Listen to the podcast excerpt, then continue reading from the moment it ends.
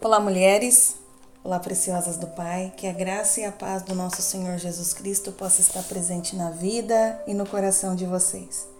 Eu me chamo Simone Soares. Estamos fazendo a leitura do livro da Joyce Meyer, Eu e Minha Boca Grande. Sua resposta está bem debaixo do seu nariz. Capítulo número 4. Profetize seu futuro. Porque todos tropeçamos em muitas coisas. Se alguém não tropeça no falar, é perfeito varão, capaz de refrear também todo o corpo. Tiago, capítulo 3, versículo 2. Qual foi a primeira coisa que disse esta manhã quando saiu da cama? Sobre o que você tem conversado o dia inteiro? Apesar do que você possa pensar, isso é importante para você e para o seu bem-estar, como Tiago aponta nesse versículo.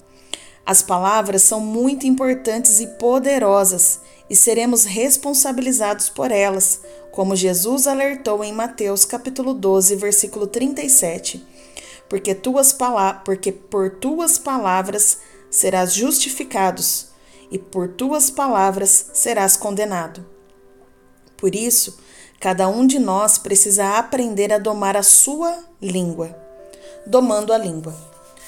Observai igualmente os navios que, sendo tão grandes e batidos de rijos ventos, por um pequenino leme são dirigidos para onde queira e impulso e o impulso do timoneiro. Assim também, a língua, pequeno órgão, se gaba de grandes coisas. Vede como uma fagulha põe em brasa tão grande selva. Ora, a língua é fogo é mundo de iniquidade. A língua está situada entre os membros de nosso corpo e contamina o corpo inteiro. E não só põe em chamas toda a carreira da existência humana, como também é posta ela mesma em chamas pelo inferno. Pois toda espécie de feras, de aves, de répteis e de seres marinhos se doma e tem sido domado pelo gênero, pelo gênero humano a língua, porém, nenhum dos homens é capaz de domar. É mal incontido, carregado de veneno mortífero. Tiago, capítulo 3, versículos 4 a 8. Tiago diz nessa passagem que nenhum homem pode domar a língua, não sozinho. No versículo 8, Tiago declara que a língua é incontida. Qualquer coisa incontida será selvagem e incontrolável sempre querendo fazer sua própria vontade. Uma criança é assim, como também um animal selvagem. Assim também é o apetite. A língua humana não é diferente. Por isso, precisamos da ajuda do Espírito Santo para controlar a língua. Mas Deus não fará tudo por nós. Devemos aprender a disciplinar a boca e a responsabilizar-nos pelo que sai dela. Se nossa vida não está adequada, Talvez devêssemos fazer um inventário do que falamos. Como você fala sobre seu futuro? Se não estiver satisfeito com sua vida e quer vê-la mudar, terá de começar a profetizar um futuro melhor para si mesmo e para seus queridos, de acordo com a palavra de Deus. Você pode mudar as coisas na sua vida cooperando com Deus. Sem Deus, você não pode mudar coisa alguma, mas em concordância com Ele, todas as coisas são possíveis. Mateus capítulo 17, versículo 20. Sim, você pode começar a mudar as coisas na sua vida se tomar a palavra de Deus e começar a declará-la. A maioria de nós não usa a boca para a finalidade concebida por Deus. Há um grande poder e autoridade nas palavras. O tipo de poder depende do tipo de palavra. Podemos amaldiçoar nosso futuro falando mal dele, ou podemos abençoá-lo falando bem dele. Alguns têm aprendido o perigo de falar negativamente, mas Deus quer que avancemos um passo a mais. Ele quer que começamos a profetizar o que desejamos ver acontecer conosco. A maioria de nós tem algum tipo de sonho ou visão. Há alguma coisa que queremos da vida pessoal, financeira, social, espiritual, para a nossa família, para o nosso ministério, para a nossa saúde, etc. Há coisas materiais e espirituais que desejamos. Quase sempre é uma mistura de ambos. Queremos crescer espiritualmente e ser usados por Deus, e também queremos ser abençoados em nossas circunstâncias materiais. Houve dias em que desejei coisa que seria uma bênção, mas, dada a ignorância do assunto tratado neste livro, declarei que provavelmente nunca veria aquelas coisas acontecerem. Falei de acordo com o que tinha experimentado no passado, e com isso amaldiçoei o meu futuro com minhas próprias palavras. Estava concordando com o diabo e não com Deus. Precisava chamar à existência as coisas que não eram como se fossem. Precisei chamar do reino espiritual o que desejava, mas eu esperava só a manifestação. Precisava cooperar com o plano de Deus para a minha vida, mas estava enganada. Estava crendo em mentiras. Isso é o que a decepção é: uma mentira. Satanás é chamado de enganador, porque, como Jesus disse em João 8, versículo 44, ele é um mentiroso e pai da mentira e tudo que é falso. Ele se esforça para nos atrapalhar e usa isso para influenciar e profetizar a, a nós mesmos o tipo de problema no futuro. Aquele que se abençoar na terra pelo Deus da verdade é que se abençoará, e aquele que jurar na terra, pelo Deus da verdade, é que jurará, porque já estão esquecidas as angústias passadas e estão escondidas dos meus olhos. Pois eis que eu crio novos céus e nova terra, e não haverá lembrança das coisas passadas, jamais haverá memórias delas. Mas vós folgareis e exultareis perpetuamente no que eu crio, porque eis que crio para Jerusalém alegria e para seu povo regozijo. Isaías capítulo 65, versículos de 16 a 18. Nessa passagem, na qual o Senhor fala ao povo Israel, vemos um princípio duplo que pode ser considerado em cada área que desejamos. 1. Um, desejamos vitória. 1. Um, nenhuma palavra tem tanta autoridade como a que nós pronunciamos. 2. Nosso futuro não pode ser abençoado até deixarmos o passado para trás. Em Isaías 43, versículos 18 e 19, o Senhor propõe este mesmo princípio. Não vos lembreis das coisas passadas, nem considereis as antigas. Eis que faço coisas novas, que está saindo à luz Porventura não o percebeis? Eis que porei um caminho no deserto e rios no ermo. Uma consideração cuidadosa dessas passagens me leva a crer que podemos cooperar com o plano de Deus, pois ele diz no último versículo: Porventura não os percebeis? Podemos liberar o plano de Deus não mais considerando as coisas velhas, mas crendo que Deus tem um bom plano para o nosso futuro. Se o que pensamos sai da boca, não conseguiremos domá-la se não fizermos alguma coisa sobre nossos pensamentos. Creio que, se pararmos de viver mentalmente no passado, começaremos a pensar e a falar de acordo com Deus. Fazendo assim, estaremos, na verdade, profetizando nosso próprio futuro. Digo-vos que de toda palavra frívola que proferirem os homens, dela darão conta no dia do juízo.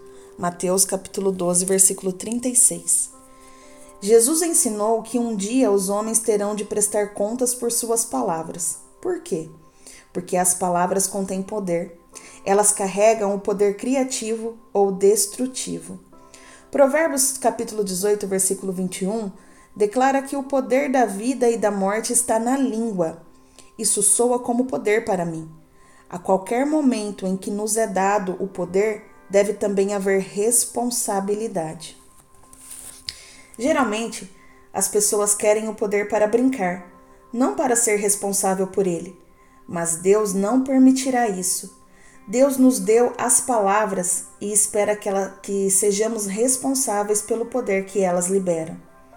Se realmente crêssemos que as palavras têm poder e que Deus nos responsabiliza por elas, tenho certeza de que seríamos mais cuidadosos com o que dizemos.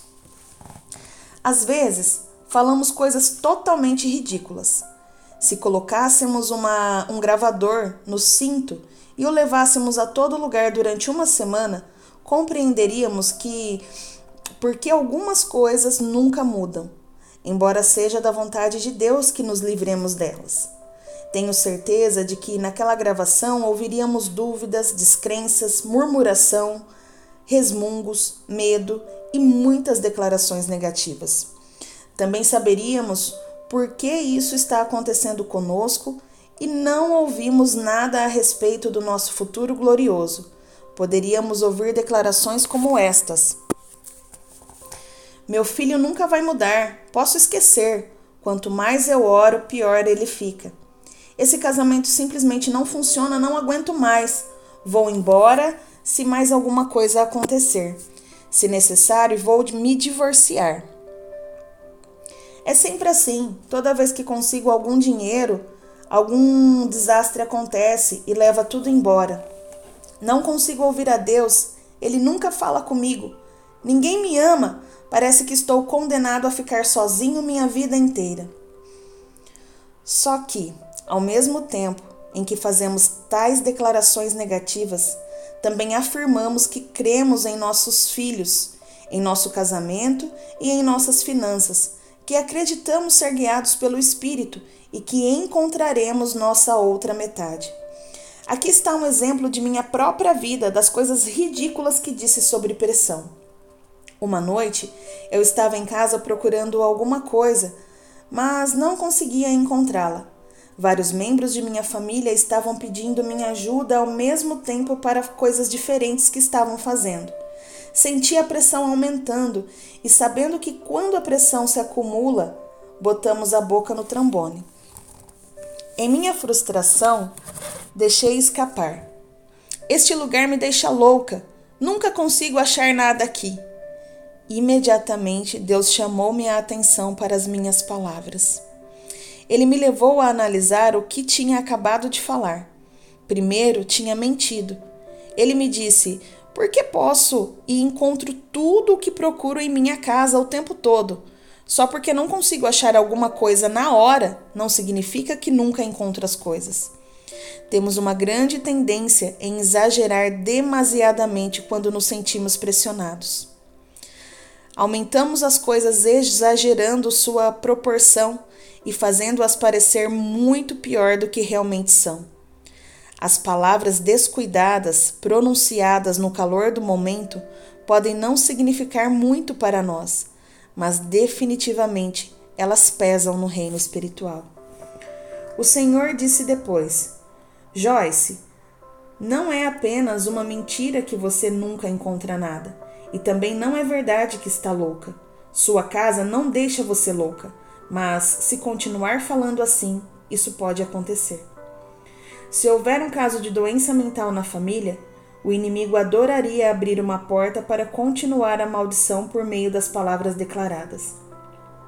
Se você observar, muitas pessoas fazem declarações negativas sobre sua capacidade e condição mental.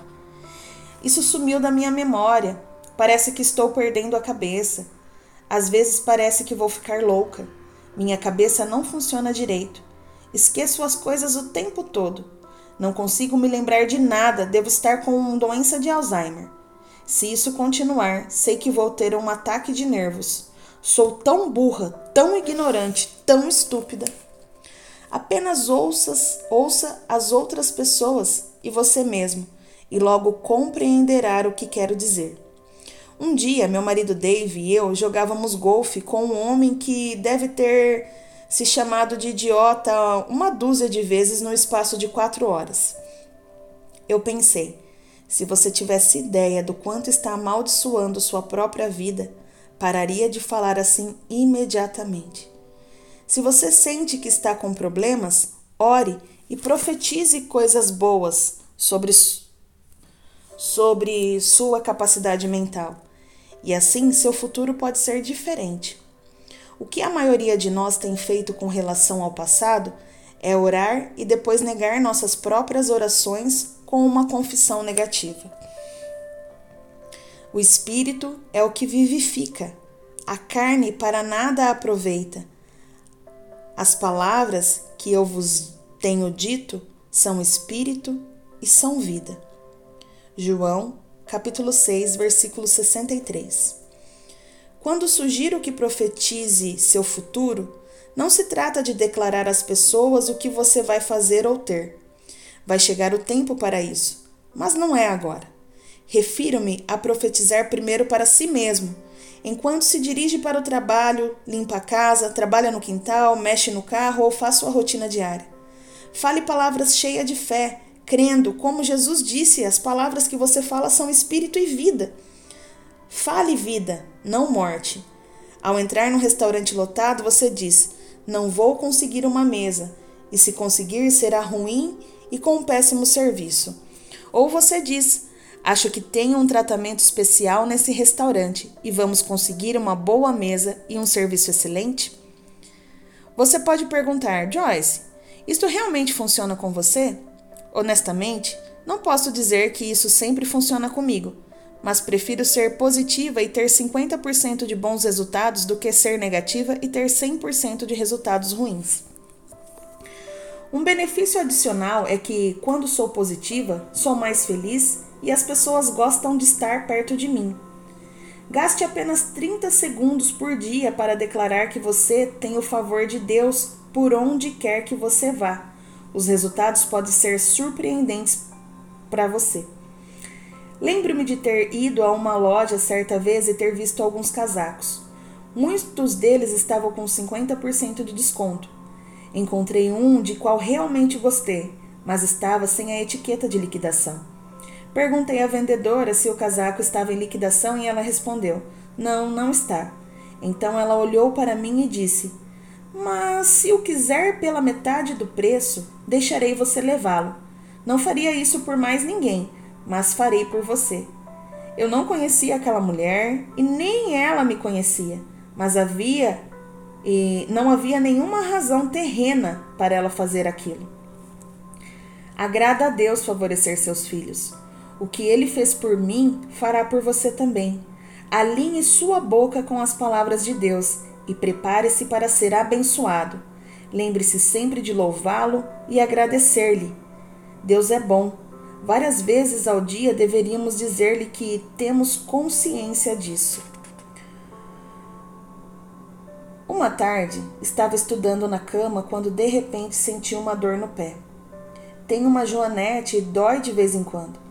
Quando comecei a sentir a dor, eu disse: Repreendo esta dor no nome de Jesus. Por suas chagas eu sou curado. Pelo poder de seu sangue eu sou curada e liberta. Imediatamente veio outra dor. Novamente eu disse: Em nome de Jesus, eu sou curada e liberta. Parecia um duelo. Eu dizia alguma coisa positiva da palavra de Deus e a dor vinha novamente. Pensei, não me importo se tiver que ficar deitada aqui o dia inteiro, mas eu vou vencer. Falei em voz alta: Eu sou curada pelas chagas de Jesus. Essa dor tem de sair. Continuei deitada na cama e toda vez que a dor me atacava, eu atacava o diabo com a palavra de Deus. Logo depois a dor passou e não me incomodou mais pelo resto do dia. Vigiai e orai. Fiquem atentos, sejam cautelosos e ativos. Mateus capítulo 26, versículo 41. Às vezes, somos culpados por não sermos mais persistentes ou por aguentar as imundícies do inimigo. Às vezes, ficamos espiritualmente preguiçosos. No entanto, devemos ficar atentos e despertos. A advertência de Jesus aos seus discípulos, vigiar e orar, devia ser aplicada primeiro em nossa vida. Vigie os ataques do inimigo e ore imediatamente. Vá contra Satanás quando ele estiver tentando tocar no seu ponto fraco, e ele nunca terá uma fortaleza em sua vida. O Senhor me disse uma vez: Até que meu povo aprenda a usar a minha palavra como uma arma contra o inimigo e como profetizar seu futuro, pode esquecer de ter muito poder a mistura demais em nossa boca, e isso nos faz agir com força zero. Misturar positivo e negativo não iguala o poder na matemática de Deus. A palavra de Deus que sai da boca do crente é uma espada afiada contra o inimigo. Em Apocalipse, capítulo 19, versículos de 11 a 15, Jesus está montado num cavalo branco com uma espada afiada saindo de sua boca. Essa espada afiada é a palavra de Deus. Em Hebreus, capítulo 4, versículo 12, lemos que a palavra de Deus é viva e eficaz e mais cortante do que qualquer espada de dois gumes. Em 2 Coríntios, capítulo 10, versículo 4, ensina que as armas da nossa milícia não são carnais, uma vez que as armas não são naturais, devem ser armas espirituais. A palavra de Deus se manifesta no reino espiritual. É uma arma espiritual que derrota um inimigo espiritual. Podemos não ver o diabo, mas certamente podemos ver as suas obras. Posso testemunhar que sofri seus ataques durante toda a minha vida. Comecei a aplicar esses princípios que estou compartilhando com você e logo vi os efeitos da palavra de Deus em minha vida. A vida conquista a morte. Há vida na palavra. Lembrai-vos das coisas, é, lembrai-vos das coisas passadas da antiguidade, que eu sou Deus e não há outro. Eu sou Deus e não há outro semelhante a mim, que desde o princípio anuncio o que há de acontecer e desde a antiguidade as coisas que ainda não sucederam, que digo, o meu conselho permanecerá de pé, farei toda a minha vontade. Isaías capítulo 46, versículos 9 e 10. Nessa passagem, o Senhor diz: Eu sou o mesmo Deus que ajudou no passado e eu anuncio no princípio como ficará no fim. O Senhor é o Alfa e o Ômega, o princípio e o fim. Apocalipse capítulo 1, versículo 8. Ele também é o meio. Ele sabe que podemos ser vitoriosos antes mesmo de o problema acontecer, se guerrearmos à sua maneira. E a maneira de Deus não é negativa.